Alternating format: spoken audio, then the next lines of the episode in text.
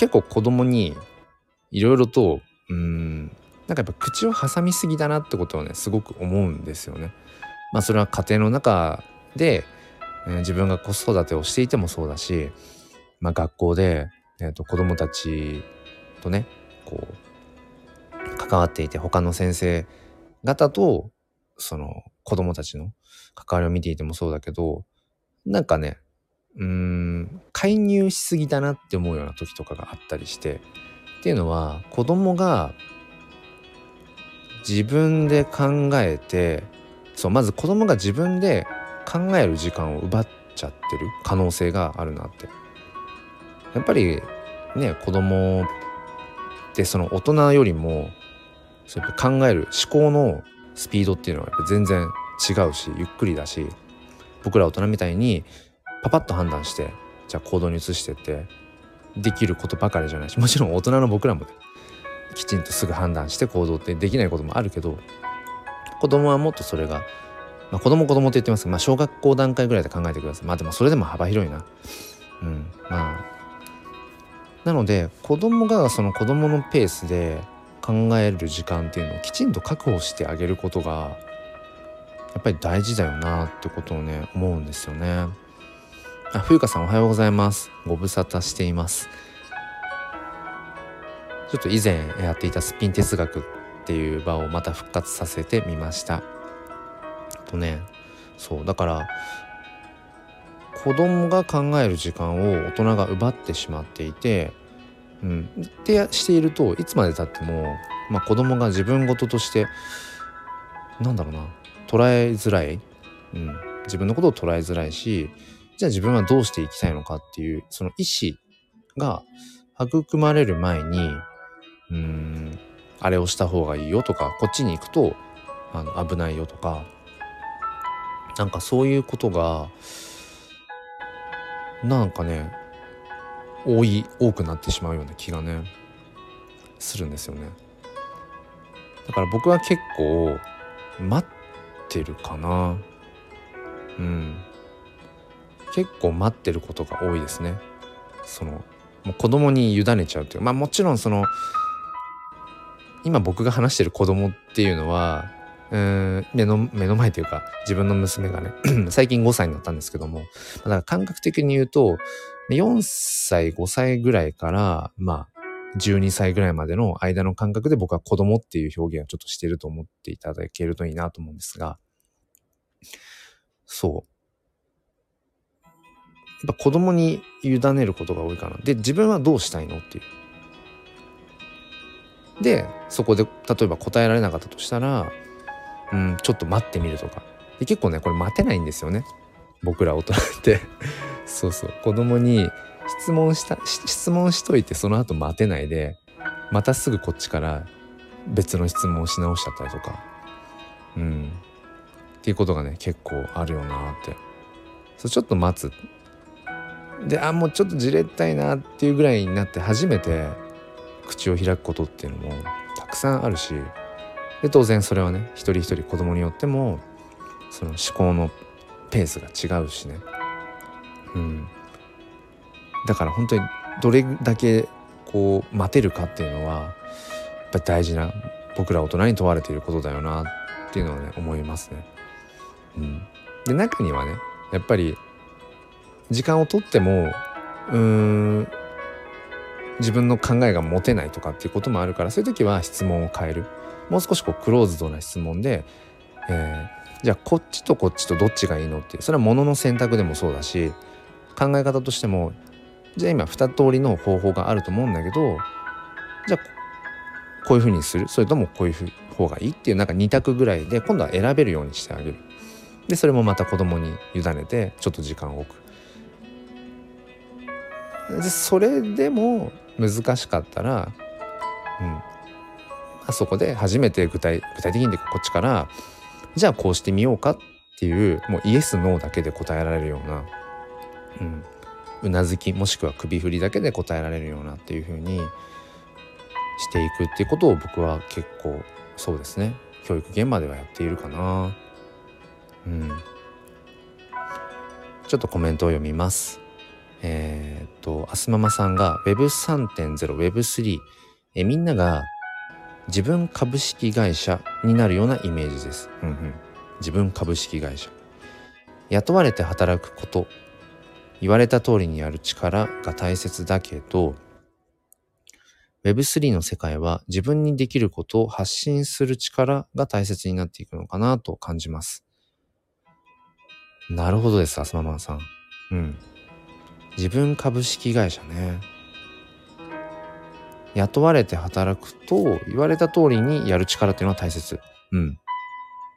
だけど、これからのその Web3 の世界っていうのは、自分にできることを発信していくっていう力が大切。いや、いや、まさにそれですね。めちゃくちゃわかりやすい。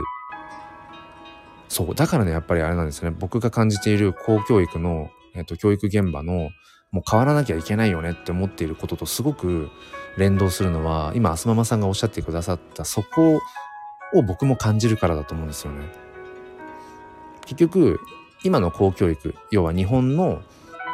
教育のスタンダードとされているものっていうのは、戦後教育の、まあ、延長なんですよね。うん、戦後日本が、まあ、外国にねその追いつけ追い越すでどんどんどんどんこう生産力を上げて、えーまあ、産業革命を起こ起こしていってっていう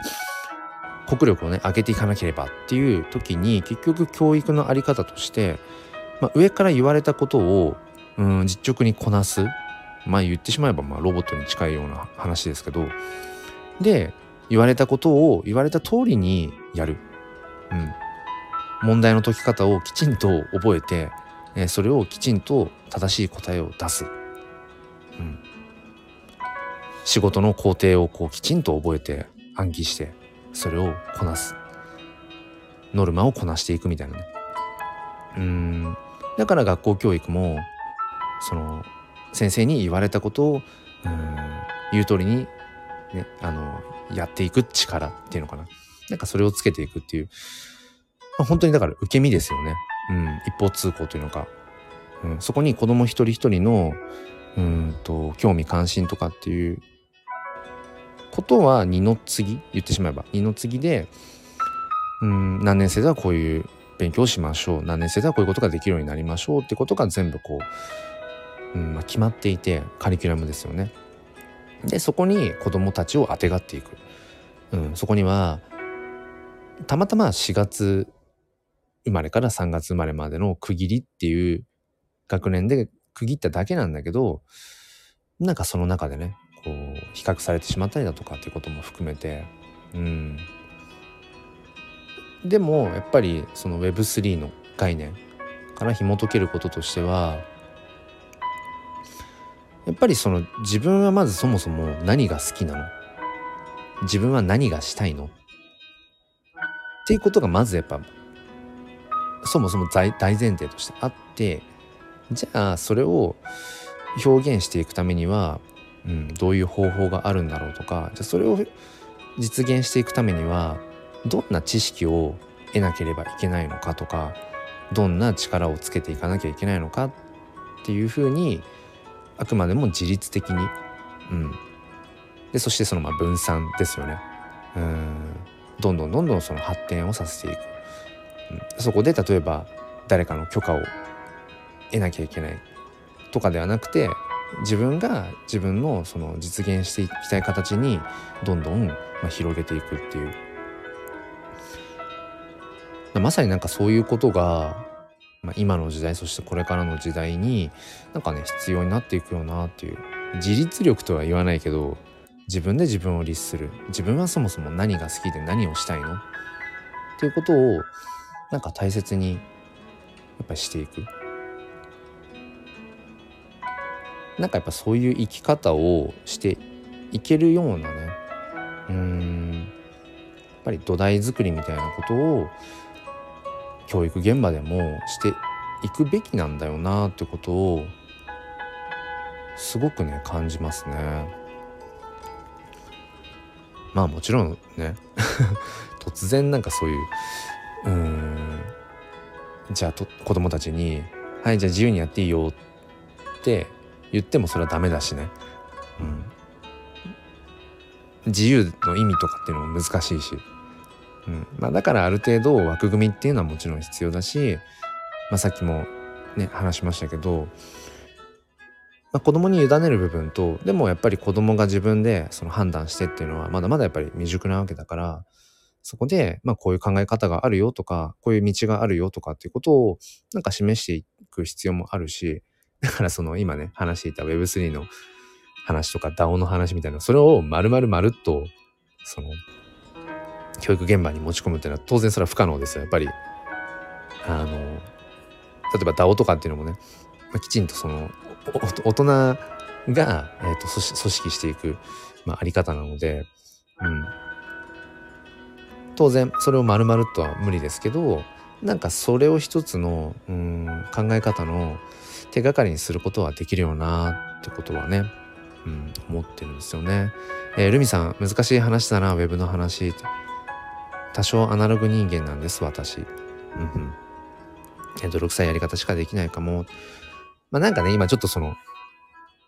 ウェブの上での話みたいなのをちょっとこう引き合いとして出してしまったんですけれども、うん、全然なんかこう、アナログデジタルとかっていうよりもなんか、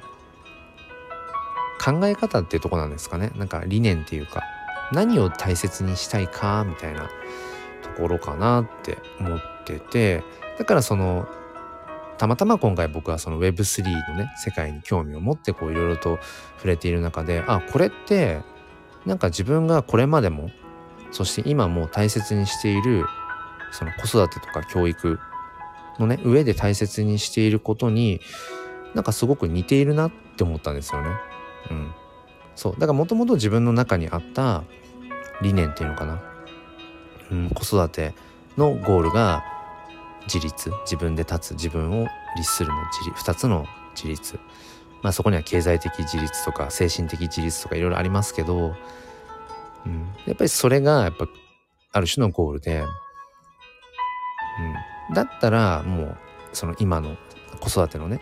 うん、スタートの時点から、うん、子供のうん何て言うのかな。自主性とかっていうものをやっぱり尊重していくべきだよねとか。でもその子供の自主性とか主体性を尊重するってどういうことだろうかみたいな。あのそれはねやっぱり以前のそのスピン哲学の中でもずっとねそこは議論というか哲学をしていたななんてことをね思うんですけども、うん、そこがねなかなか子供の意思とか主体性自主性思いってものを尊重する。うん、ただ尊重することと子供のなんだろうな言い分とかそういうものにうーん迎合するのとはまたちょっと違うしね、うん、何でもかんでもいいよっていうことが尊重ではないから。そう。ここはねなかなか難しいところだなっていうふうに、えー、と思ったりも、えー、としています。うんまあ、ということで、えっ、ー、と、ちょっと突然また本筋に戻りますけども、まあ、今回スピン哲学をちょっと再開しましたっていうところの、えー、話も含めて、えー、今日は、その今、その Web3 というね、新しい、えーまあ、時代の幕開けというところで、まあ、まだまだ法整備とかも含めて、きちんとこう足、うん、こう、土ならしっていうのかな、地が固まっていないところはあるんだけれども、まあ、そこの、えっ、ー、と、思想理念っていうのかな Web3 の新たなそのその概念、うん、大切にしていることっていうのは、うん、すごくこう普段の僕らの生活にこう転用できることがいろいろあるよっていうお話をさせていただきました。うん、例えば Web3 の世界だと別に匿名でも活動ができるんですよ。その DAO っていうね、自立分散型組織なんていうのも、その株式とかがなくて、中央集権的ではなくて、一人一人それぞれが自立した上で仕事をしていける。まあ、そこにはね、厳密に言うと、まあ、トークンっていう、ある、ある種の報酬みたいなものが発生するんですけど、で、それは別に、うんまあ、ウェブ上の話なので、えっ、ー、と、性別も年齢も国籍も問わないんですよ。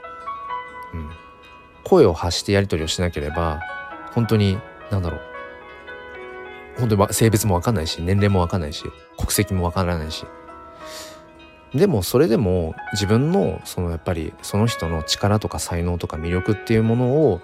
うん、生かしていけるよねっていう。それがまあ Web3 でのであれば実現可能だよねっていう。だから本当に今のさまざまなこの社会での課題っていうのかな。それの全てとは言わないけれどもうん。なんかいくつかのものをね解決できるその種ってものがその Web3 っていう世界には、うん、広がっているんじゃないかなって。でその自立分散っていうところはまさに子育てとか教育っていうところにおけるやっぱり自立というゴール、うん、そこに向けて子供がまあその伸び伸び伸び伸びっていうのは難しいですね。何をもって伸び伸びかっていうのもあるけども、うん、子供の思いとか主体性とかっていうものを、まあ、尊重しながらでもやっぱりいろんな部分で未熟だからうん時には手を差し伸べるとか手を引くとか背中を押すとかそういうことを僕ら大人がしていけるといいんじゃないかななんていうそんな話を今日はさせていただきました。えっと、朝のね、お忙しい時間に、えー、参加してくださった皆さんありがとうございました。えー、アーカイブで聞いてくださっている方もありがとうございます。えー、最後までお付き合いくださりありがとうございました。えー、それでは今日も未来のために僕らができることを。ではまた。